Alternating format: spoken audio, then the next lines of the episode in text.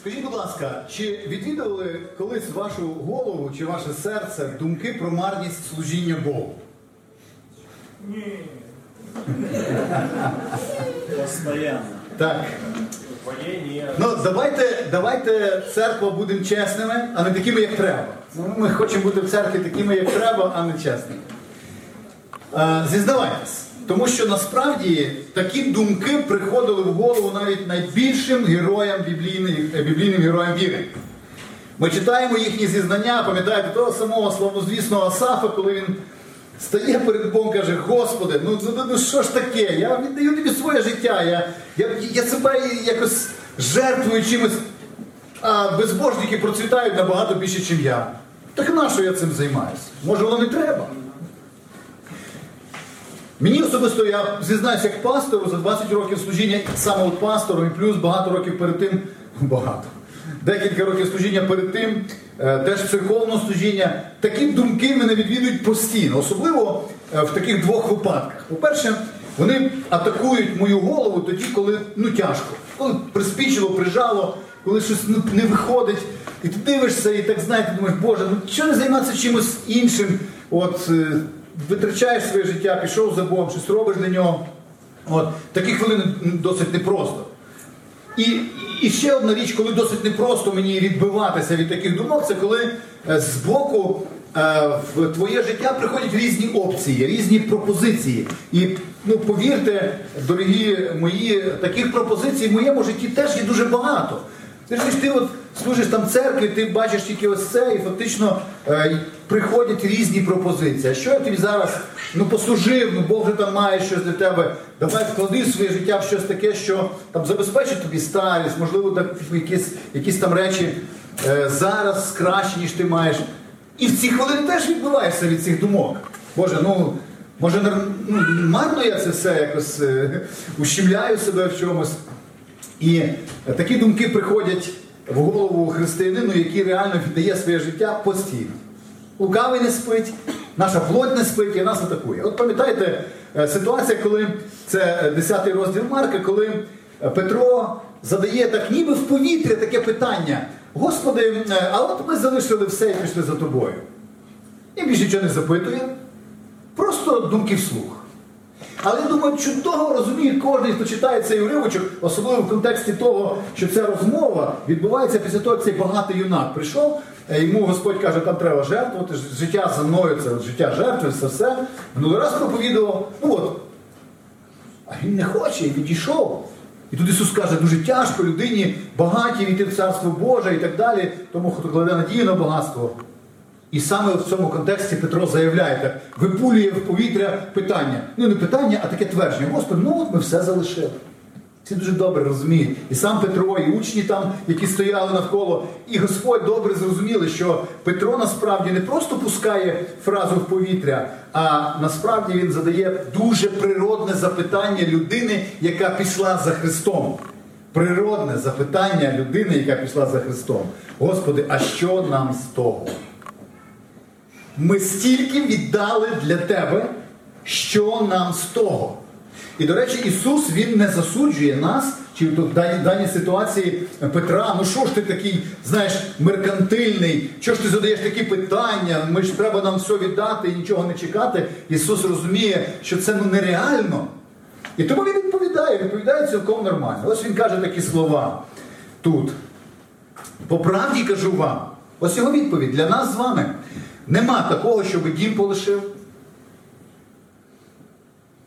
чи братів, чи сестер, або матір, чи батька, або діти, чи поля ради мене та ради Євангелії, і не одержав би в сто разів більше. О! Комусь уже подобається це хороший бізнес. Я залишаю щось, а Господь мені опа, сто разів більше. Дехто дуже сильно наголошує на цих текстах, до кінця не усвідомлюючи, що говорить тут Господь. Сто разів більше. Тепер цього часу, до речі. Так, так, так, слідування за Христом має переваги і преференції не тільки десь у небесах, там вічності, які не можна доторкнутися чи потратити. Воно має радість слідування за ним і тут. Так от, ми отримуємо в сто разів більше на землі чого? Домів. Ух ти! Ну, це ті, хто залишили доми ради Євангелія. Ті, хто не залишили, все нормально, у них є сім'я, все добре. І братів, і сестер, і матерів, і дітей, і піль голів. А в віці наступному вічне життя.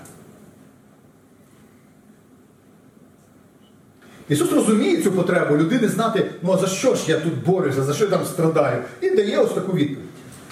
І дуже цікаво, що відповідь Ісуса Христа вона поділяється на дві частини, бачимо, так? Вона поділяється на те, що християнин отримує тут, він щось отримує, якщо він жертвує, і що християнин отримує в вічності.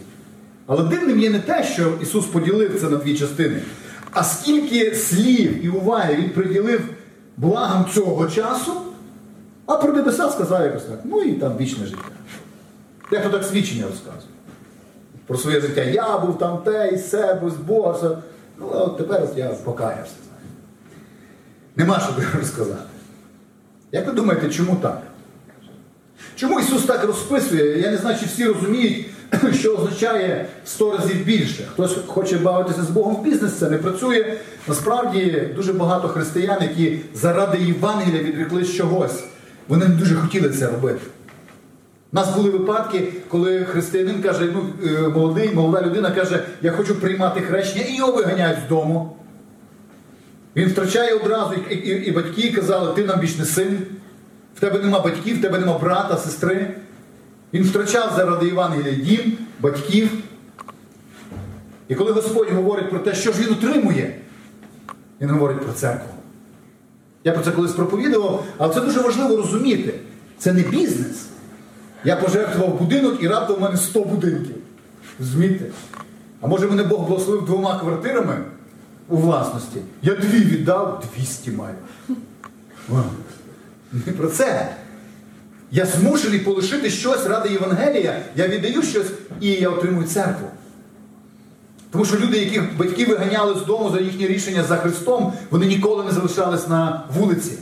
Їх приймали, їх обігрівали, їх захищали, їх годували, вони мали дах над головою, тому що в отримували, вони отримували від тих, натомість тих, хто зрікся від них, сто разів більше. Не від всіх зрікаються, але коли це стається, Ісус каже, жоден не залишиться на вулиці. Тому що його церква задумана як та, хто прийме. І людина вже на землі відчуває переваги свого слідування за Христом. І Ісус дуже добре розуміє, що ну, людському серцю більш притаманно говорити про блага, які можна потратити зараз, які можна доторкнутися, побачити, почути, насолодитися ними сьогодні. І тому він так говорить. Проте Писання дуже чітко говорить, що це не дуже правильний стан серця. Постійно думати тільки те, що я можу потратити на цій землі.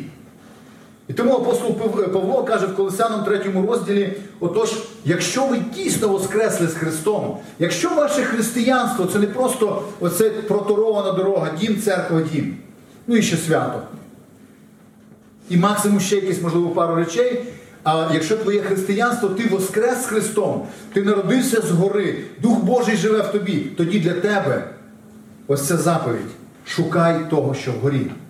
І думай про те, що вгорі, а не про те, що на землі. Бо ви вмерле життя ваше сховане в Бозі. І в цьому тексті шукайте і думайте. Воно означає, що це речі, які не будуть автоматично нав'язуватись мені. От наче я прокинувся зранку, і я просто тремчу від того факту, від радості, що мене чекають небеса. Ви когось такого зустрічали? Ні, я думаю, що якраз е, цей текст отак правильно побудовано, щоб показати, це не автоматичний процес від того, що я народився згори, і Дух Божий живе в мені, вже там робить свою роботу, я прокидаюсь зранку, я, я не можу спати. Сама думка, що мене чекають небеса, вона не дає мені ну, спокійно заснути. Мені аж важко заснути, так мене переповнює ця, ця радість. Я ну, не зустрічав таких християн. Я сьогодні зранку встав трошки раніше, ніж повинен був прокинутися. Е, Чому? Тому що буває так в вашому житті, коли ти от серед ночі встаєш, прокинувся і допустив думку про те, що з тобою відбувається. І ця думка починає тобі працювати, і ти вже не можеш заснути. І дві години я намагаюся заснути. І що ви думаєте, я про небеса думав? Ні. Мене чекає одна дуже важлива справа, яку треба зробити. І я ледве заспокоївся від. І це земна справа. Я не думаю про небеса так. І апостол Павло каже, треба фокусувати свої думки. Я не зустрічав християнина, який закохався від цього серця, і він зранку встає, і йому треба змушувати себе думати про об'єкт своєї любові. Так треба думати, так я ж закоханий. Та ні, це автоматично приходить. Або, наприклад, християнина появляється така можливість дуже швидко і багато заробити. Слава Богу, час від часу Бог нам дає такі можливості, і, і ти розумієш, що там в тебе через, наприклад, там 10 днів, чи тиждень, чи через 5 днів буде хороша справа, якась ти зможеш заробити. Оця річ атакує тебе зранку, або вночі, або на ніч. Або ще інші моменти. Але я не зустрічав християнина, який просипається небеса. І цілий день на крилах ходить. Господь розуміє, апостол розуміє, що це не автоматичний процес, тому він каже, фокусувати себе треба. І я думаю, що церква це якраз дуже класне місце, куди приходиш так трошки обтрусити цю пилючку цих всіх світських метушливих справ і е, подумати про, про небесне. Ну, бо воно не природно думається, не дуже природно. Ми навіть вже буквально вийшовши за поріг цього, цього дому молитви, часто думаючи про е, тиждень, який нас чекає, ось вже завтра, понеділок, ми починаємо думати далеко не про, не про небесні речі. Тому церква хороше місце, найкраще місце, де нам про це нагадувати е, треба. Тому будемо сьогодні шукати того, що вгорі, і думати про те, що вгорі, в проповіді, яку я назвав, ви вже читали, можу лише уявляти. І хтось запитає мене, пастор, а для чого мені витрачати свій час? Я вже ну, не раз питаю, та? От, Починається проповідь, оголошена тема. Приблизно ми розуміємо, що буде, ну, що буде в цій темі там, е, обговорюватись. І я думаю, що природне запитання, пастор, навіщо мені витрачати час на це? Навіщо думати, шукати і так далі, оці, цих небесних речей, е, от, які для нас не дуже природні? Є кілька дуже важливих причин. Надзвичайно важливих. По-перше, думати про небеса треба тому, кому зараз важко. Я вже казав, що коли мені важко, коли атакують якісь речі, коли боляче, коли втрачаю, коли ну, страшно, Господь каже, думай про те, що тебе чекає в небесах. Це реально підбадьорить. Пам'ятай, що ці всі страждання мало варті порівняно з тим, з тою вічністю, яку ти проведеш. І коли я починаю, от ми зараз будемо в процесі цього розважання про небеса, коли я починаю не просто абстрактно думати, а десь конкретніше, а що воно там? А як Господь приготував? Е, мені легше. Я розумію, що є світло в кінці тунелю, тому класно, якщо тобі сьогодні тяжко, якщо якісь невирішені питання, якщо тобі боляче, то це місце для тебе. Ми будемо сьогодні шукати небесного і думати про небесне, щоб стало легше. Це для підбадьорення. По-друге, е, ну, дуже важливо думати про небеса, щоб правильно інвестувати своє життя. Я про це вже казав. Я досить не молодий, мені вже скоро 50 років, і мені потрібно, думати про те, яким, якою буде забезпечена і не забезпечена моя старість.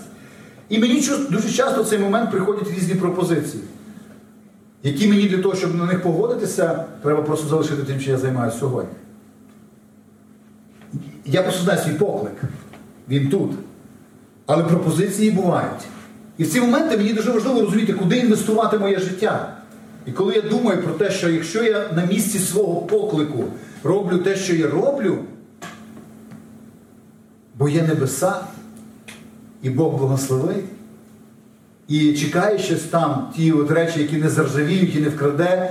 І коли я, як, як Соломон пише, коли я е, покину цю землю, я так, так добре жив, що мені аж треба чіплятися, бо дуже шкода покидати, кому ж я це залишаю, як написано, хто не трудився на це.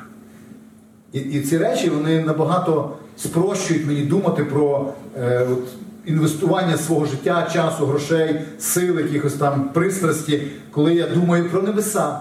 Коли я про їх не думаю, спокуси стають для мене особисто набагато більші, е, сильніші.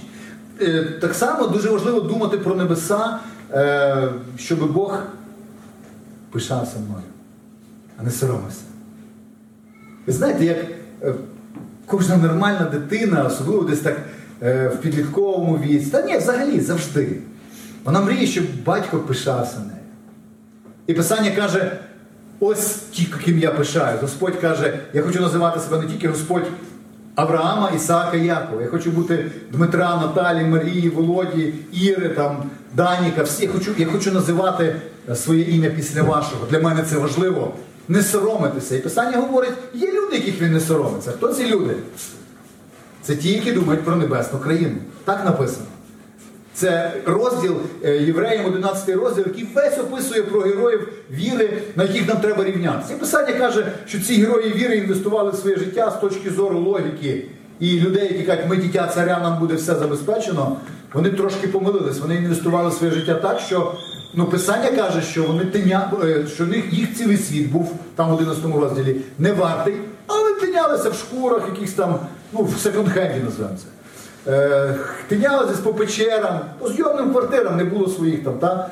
Е, Ще якісь там речі від цього життя, їх переслідували постійно. Ті, чий світ не вартий навіть був їх, кого цілий світ не вартий був.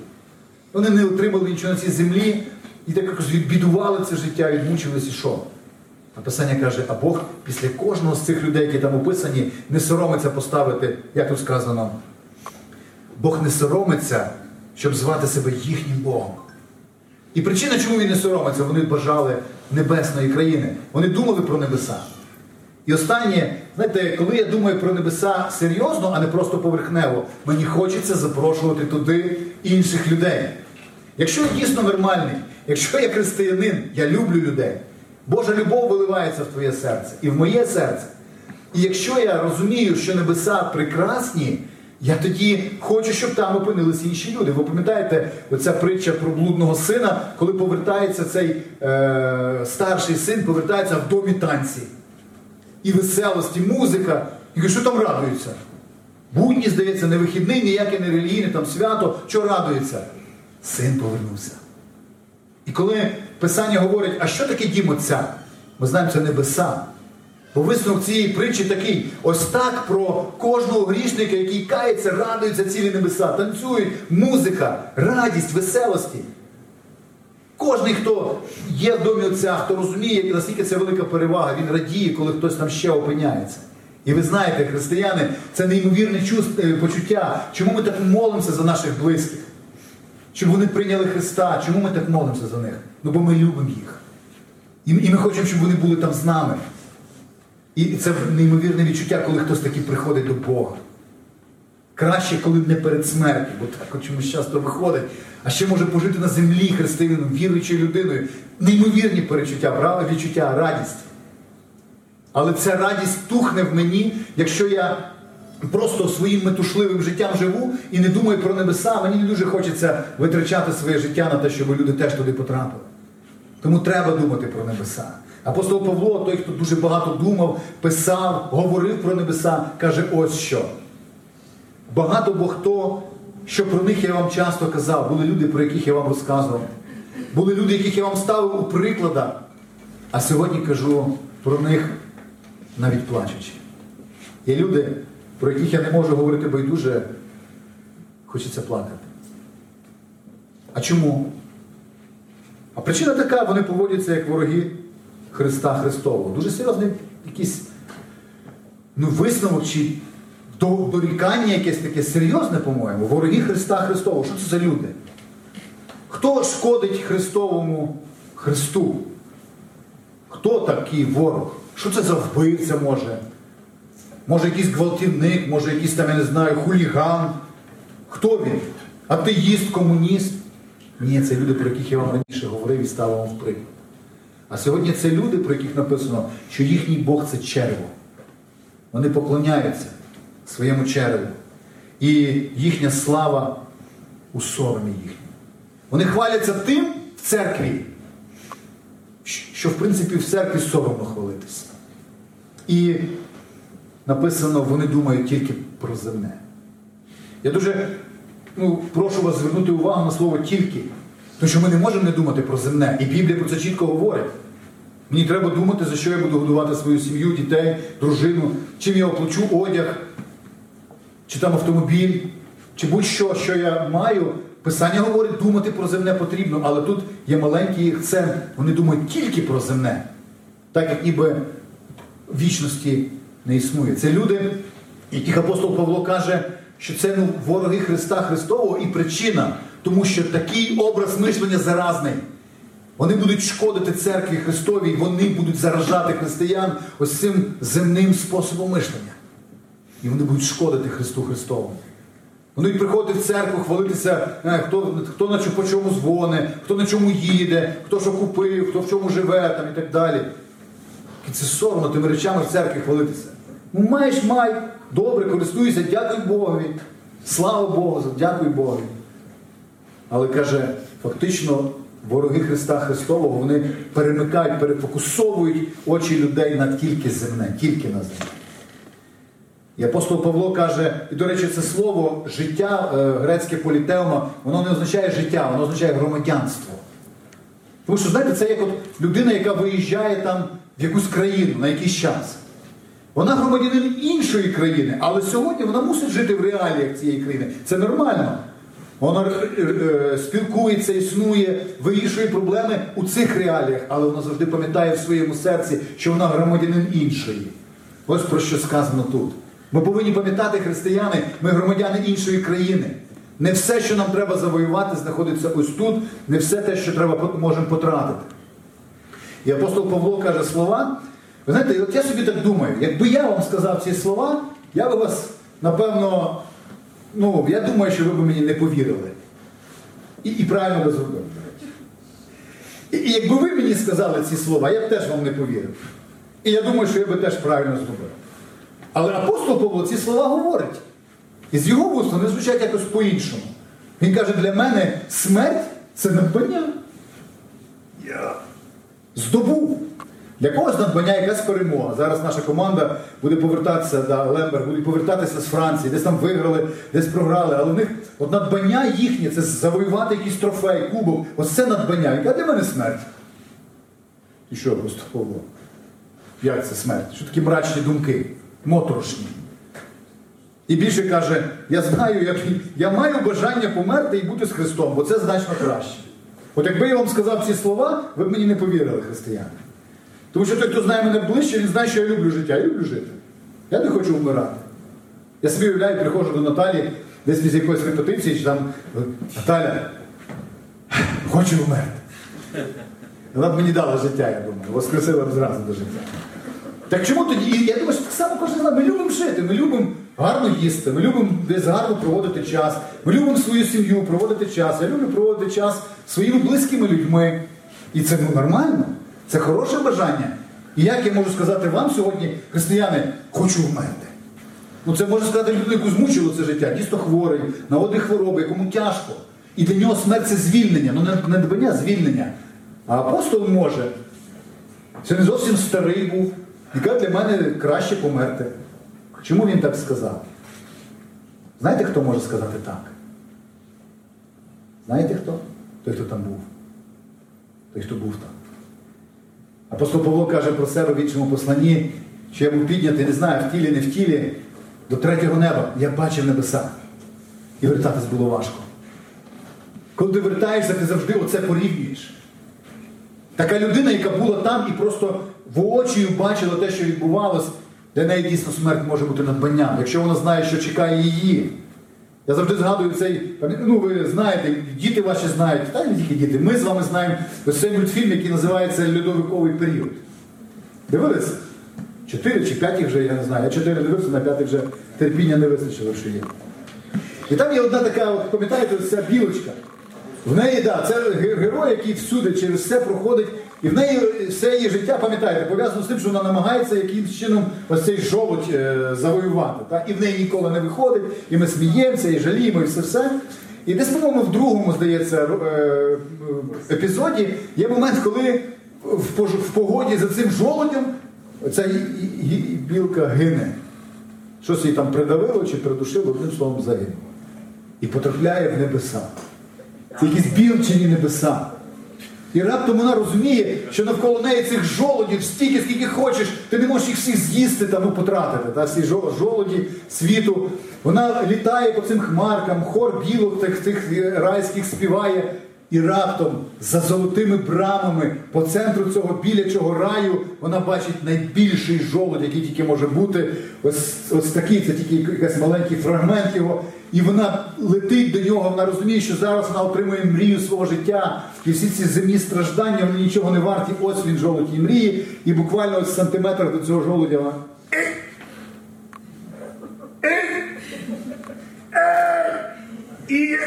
і назад.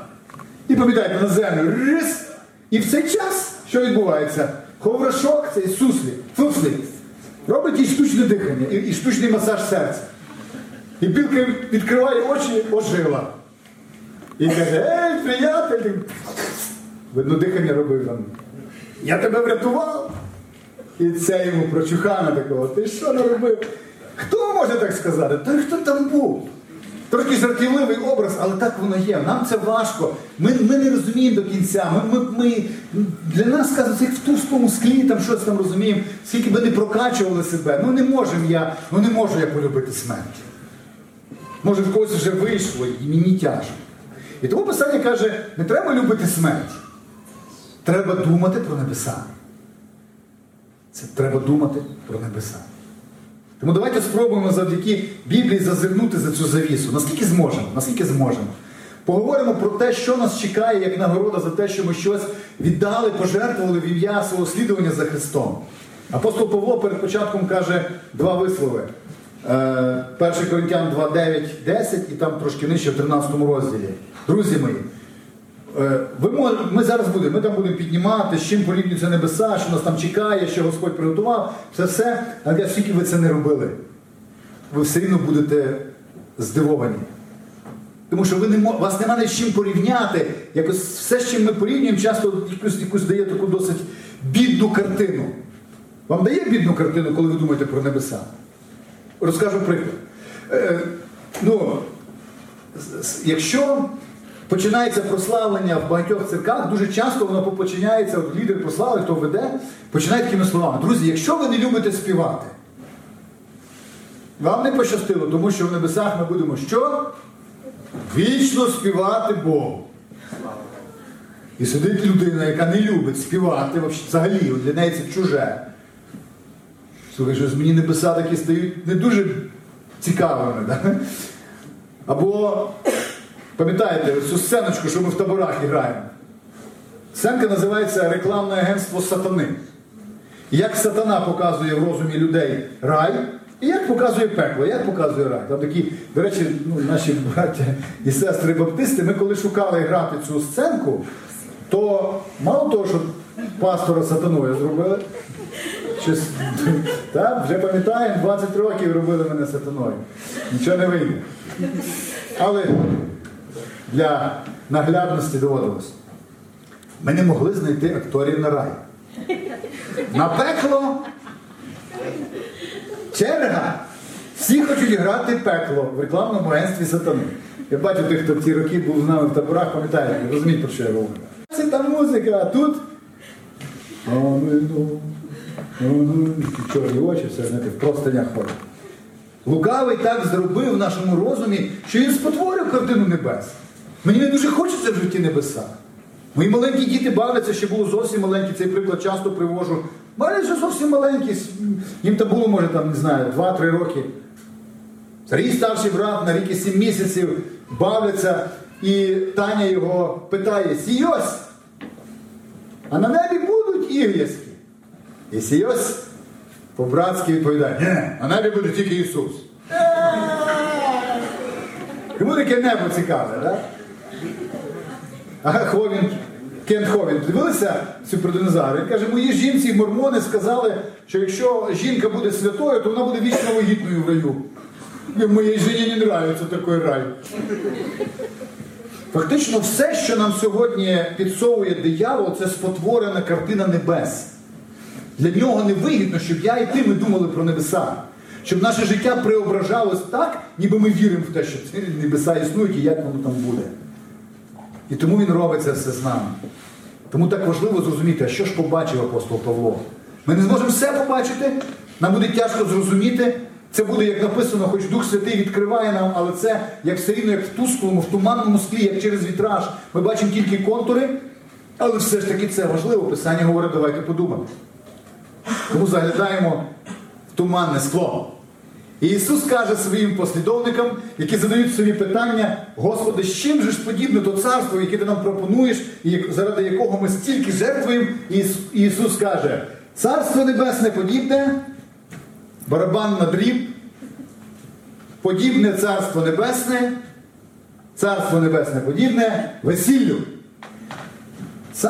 Воно подібне одному цареві, що весілля справляв був для сина свого. Ви знаєте, я цю проповідь сьогодні проповідував в Дублянах. І там був брат.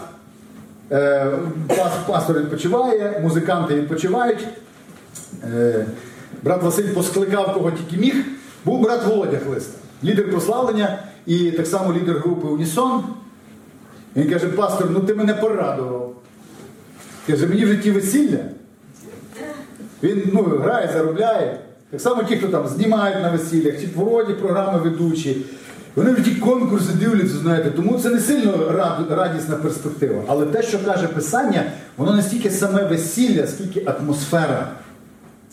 Від слова, слово весілля, від слова веселитися. Якщо в російській весельє, не обов'язково свадьба.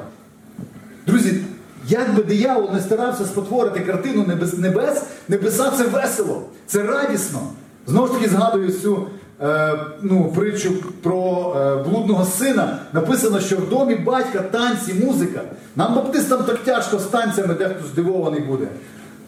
Це, це, це не ті весілля, які деколи сумніші від похорон. Це так, як євреї раділи, танцювали, веселилися голосно. Е, син, який повертався з поля, здалека почув. Він каже, нам буде там весело. Скільки б, може, ми не можемо уявити, як воно там на небі веселитись. Але це точно не оця мрачна картина цих таких напівпривидів, які літають, там, знаєте, і ніг чомусь в мене було, казали, що вони ніг не мають. Які от літають, і, ну, і, халати, а ніг нема. І мені теж такий рай не подобається. Я люблю свої ноги, люблю ходити. Тому це, це радість, це, це танці, це музика, це те, що насправді е, ну, ну, постійно буде радувати, не переставати. Це там, де весело.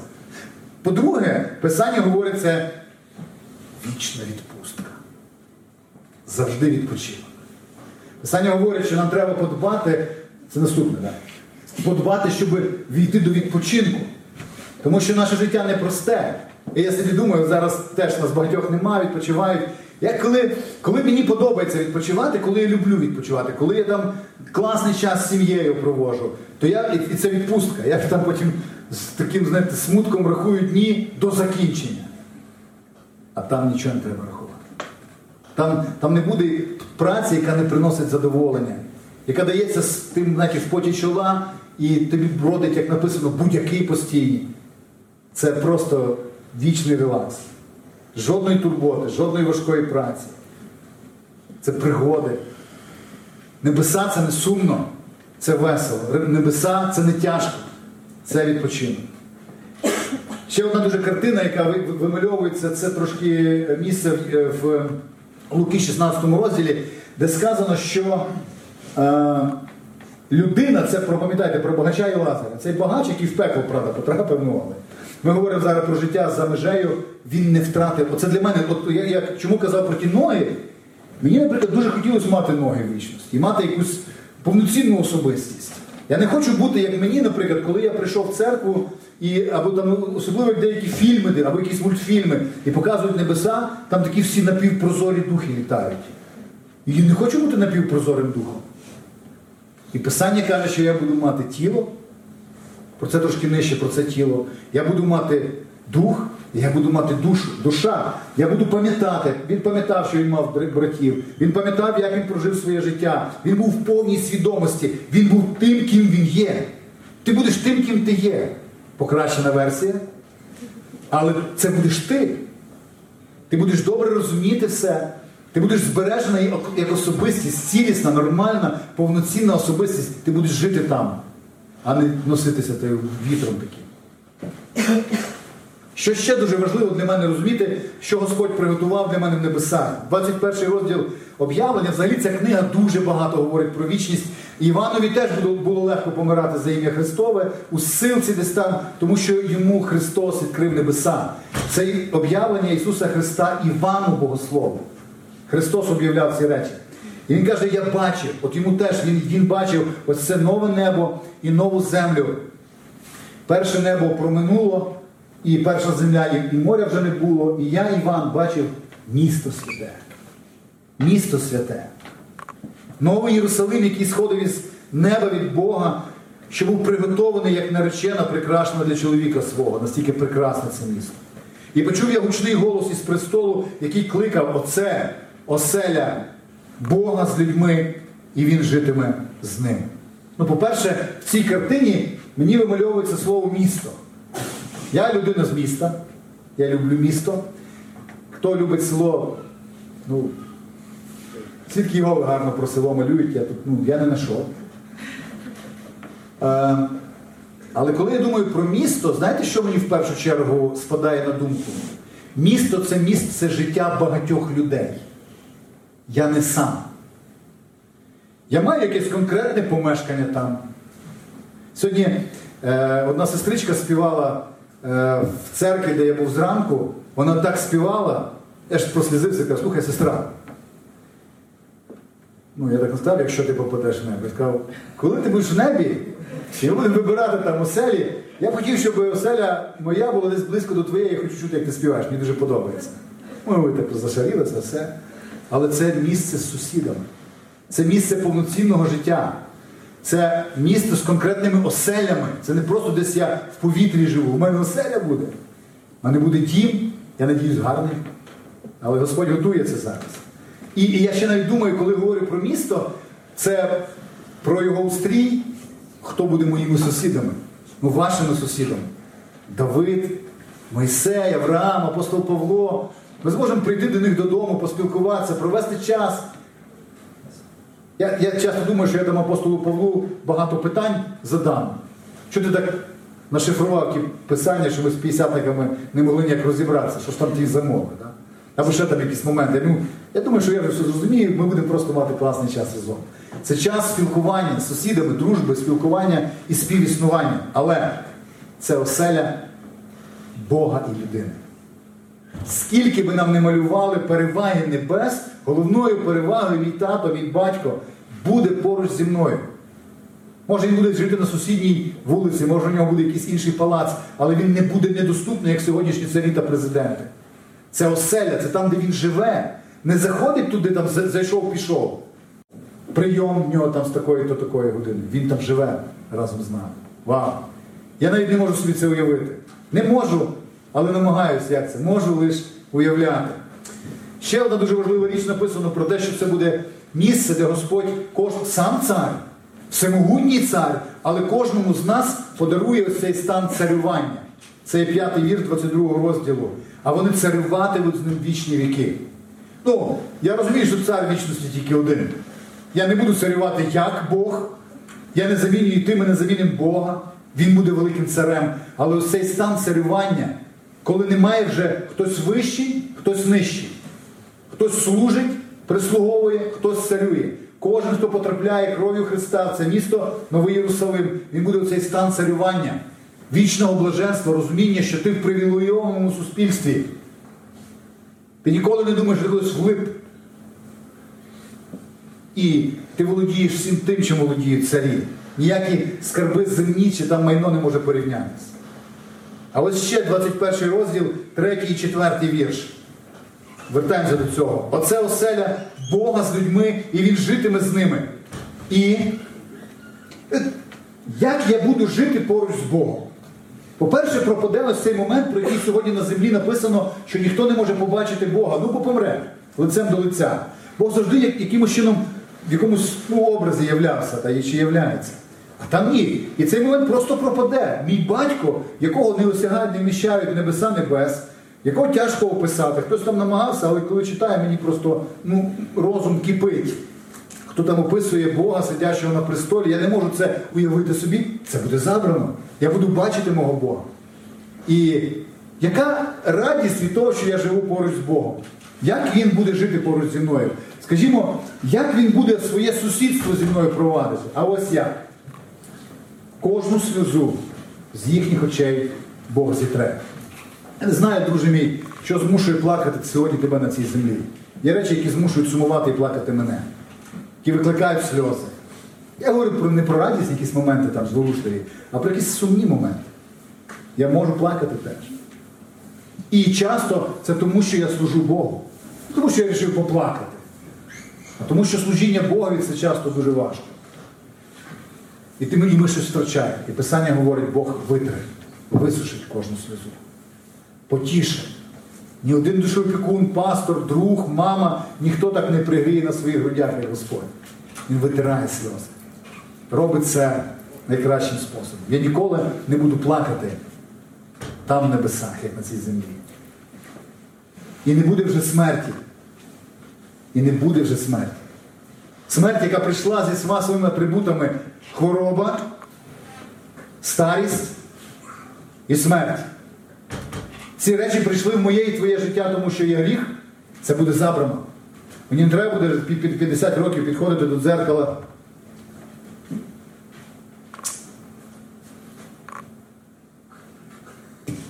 Не той, не той вже. Ні, вже щось не той, ще 20 років тому. Дивишся там фотографія, альбом, церква Осана 20 років назад. Ой, там зовсім інший пастор. Ще молоденький. І ти дивишся на це і тобі сумно, а там цього нема. Нема. Господь дарує досконале тіло, яке ніколи не старіє, не болить. А до речі, болю не буде, жодного смутку, страху, конфліктів, зрад, розчарувань, все те, що переслідує нас на цій землі, все це буде забрано. Ніколи, навіть навіть тіні смутку не буде ніякого. Написано, не буде крику. Є люди, які вирішують свої проблеми, чомусь кричать постійно. Не, не сильно допомагає, але кричать. І це дуже достає людей, дітей, а там не буде. І причини не буде, і самого крику не буде. Тут тихенько будемо розмовляти. Гарно. І болю. І болю не буде.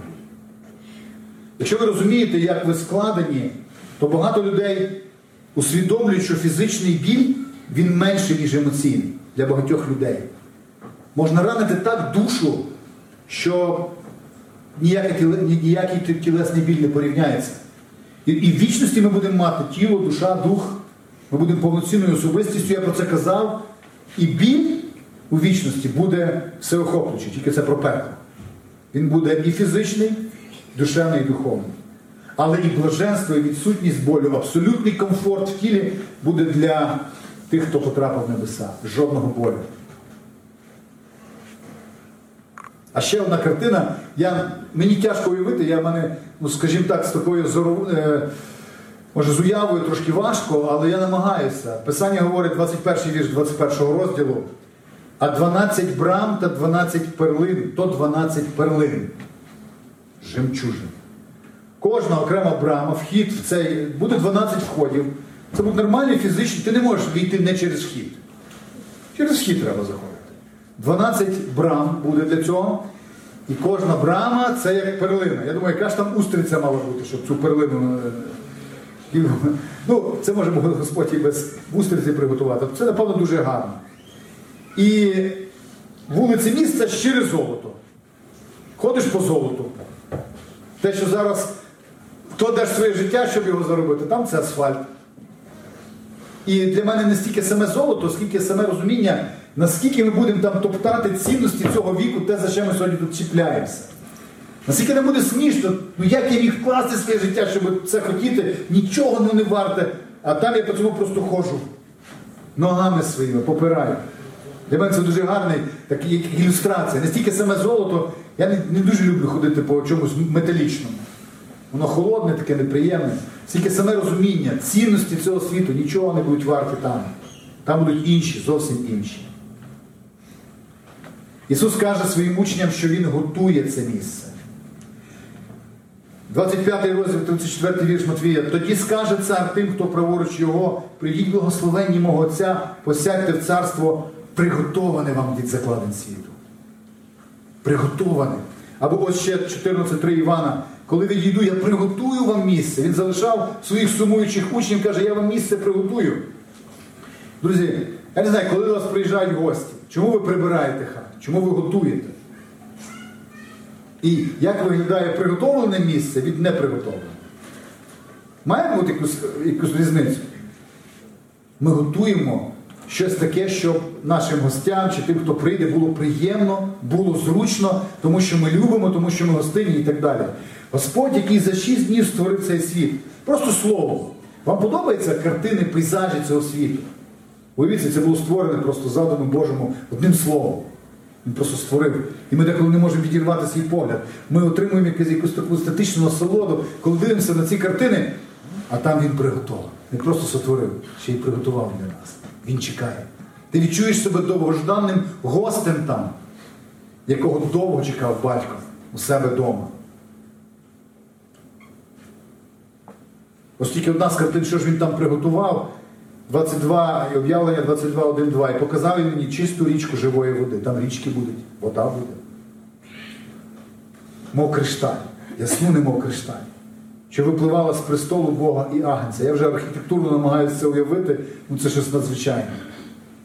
Посеред його вулиці і по цей бік, і по той бік ріки, дере- ріки дерево життя. Там будуть дерева, буде природа. Там будуть хороші продукти, які будуть родити 12 разів на рік. Значить ми будемо там їсти. Я не знаю, я люблю їсти. Але от в мене чомусь, от, я думаю, що може хтось від вас відрізняється від мене, з вас. Але багато є таких, як я. В мене чомусь не співпадіння, друзі. Е, здорова їжа і смачна їжа. Це в мене чомусь дві різні їжі. Ну, як вас, ну в мене ось так.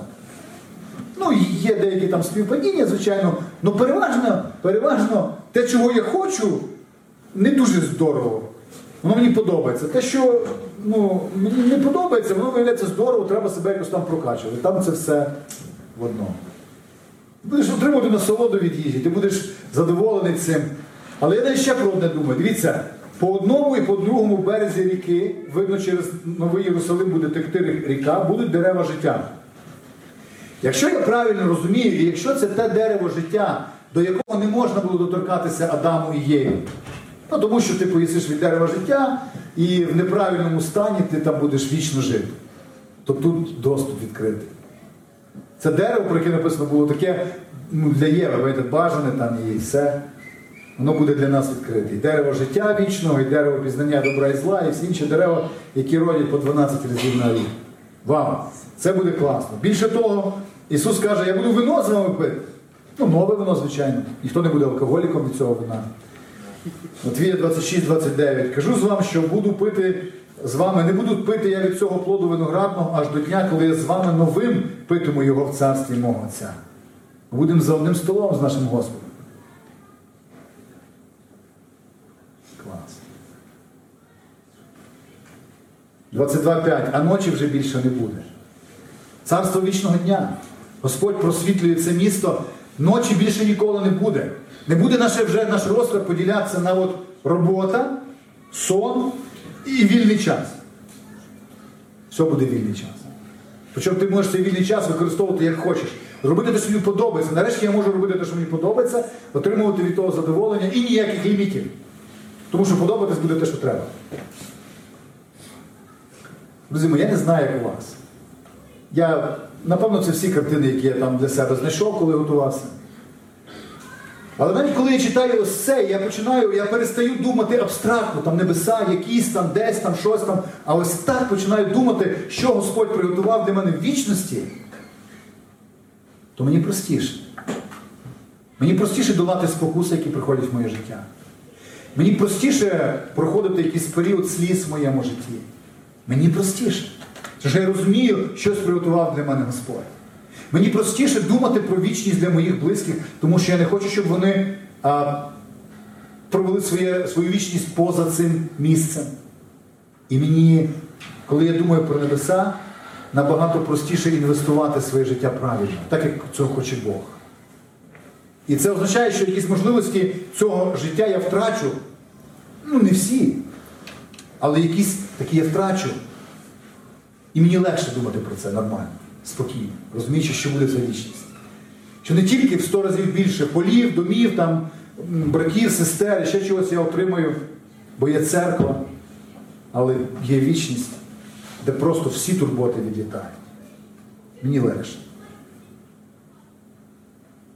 Але я все рівно розумію, що Бог здивує. Ви дивились ті шоу, коли в людини забирають її е, автомобіль? Ну, дрантя таке, що вже не їде. Стоїть там, десь ржавіє, або гараж, як називається. Або, або квартиру, там, де тут теж таке ніяке. і забирають е, людини або людину з тої квартири, чи е, машину забирають, і через якийсь там час, місяць, чи скільки він іде. І Я люблю ці передачі, ці шоу, дивитися по ре... із цих людей. Він іде, і йому вже так знаєте, не терпиться побачити, що там сталося. І кожного разу одна й та сама реакція. Як? Як з моєї халупи можна було зробити це? Як з цієї железяки нещасної можна було зробити ось таке? Це ну, я не можу повірити. Крик, радість, верещать. Ну, ви бачили ці передачі. Я собі думаю, от моя реакція повинна би бути десь така е, в небесах.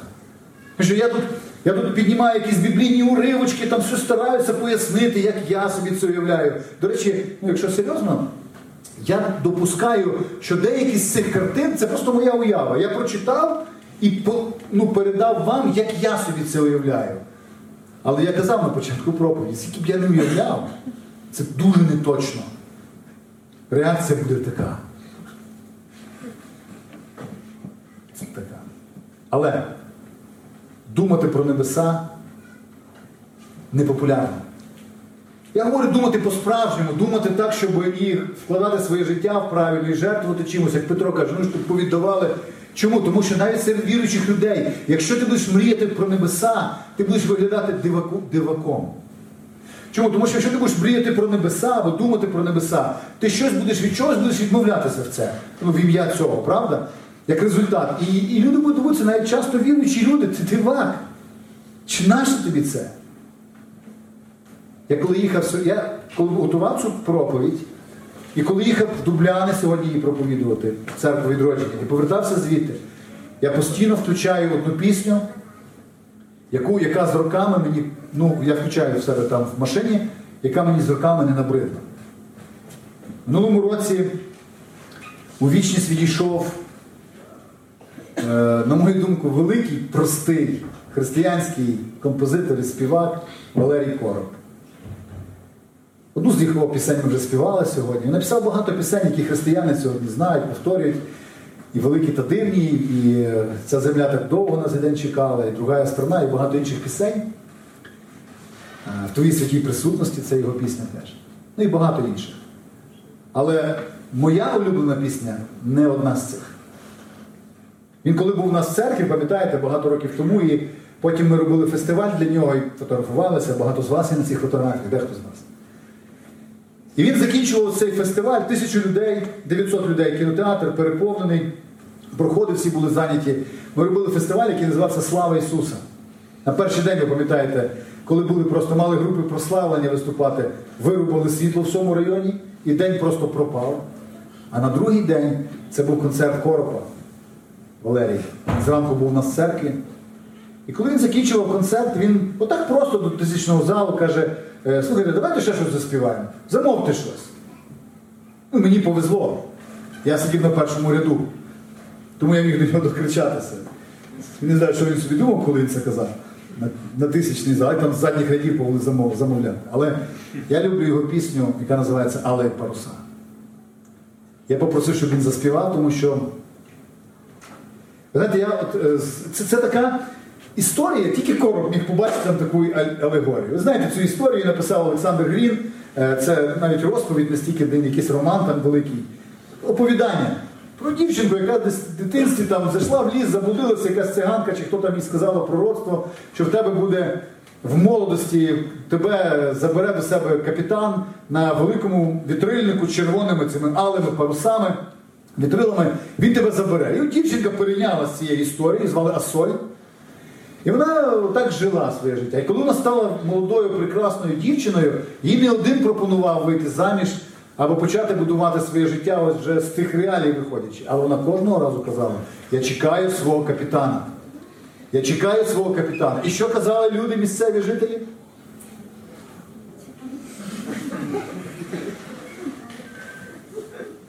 Та нормальна дівчина. Що ти собі думаєш? І одного разу вона розповідала цю історію, пам'ятаєте, там в якомусь кафе чи в таверні. І молодий капітан е, дійсно, ну, не знаю, він сидів і почув цю розповідь, почув, як з неї сміються, глузують з неї. Хтось жалів її, Жалів, не всі там сміялися, хтось жалів, відверто співчував. Вона йому дуже сподобалась. Ви пам'ятаєте, він повернувся на свій корабель, зірвав всі вітрила, закупив багато червоної тканини, пошив ці нові вітрила. І одного дня в, цей, ну, в, цей, е, в це містечко там причалив красивий новий вітрильник з е, цими алими парусами, цими червоними, і забрав до себе. І коли і всі були посоромлені, ті, хто сміялися, ті, хто глузували, ті, хто там якось е, співчували, вони були посоромлені. І ну, Короб Валера, він написав пісню Алли Паруса як ілюстрації того, що церква сьогодні чекає свого капітана. Коли вона робить це, коли вона думає про небеса, коли вона думає про ці всі речі, які я тут вам е, постарався трошки проілюструвати, не всі сприймаються нормально. Не для всіх такий образ мислення, коли ти щось жертвуєш і від чогось відмовляєшся, тому що є ця вічність. Не для всіх це нормально. Будуть сміятися з церкви, де твій капітан. Ну що там? А сьогодні вже є там алеї паруса твої. І ця пісня, вона ну, так, як ілюстрація того, що церква сьогодні чекає свого капітана, свого принца. І цей день настане. І він буде прекрасний. І будуть посоромлені всі, хто сьогодні знущається або сміється, або співчуває церкві, а церква буде піднесена. І ми можемо тільки уявляти цей день собі. І чим більше метушня, тим важче уявляти. І тому важливо бути в церкві, де нам постійно нагадують про це. Мені, тобі, що буде вічність. І наш капітан не мчиться, щоб поспіти. Він обов'язково нас забере в цю вічність до себе, до кращого життя. Тому, дорога наречена Христа, якщо ви воскресли з Христом, то шукайте того, що вгорі, там, де сидить Христос по Божій правиці. Думайте про те, що вгорі, а не про те, що на землі. Бо ж ви вмерли, а життя ваше сховане в Бозі з Ісусом Христом. Амінь.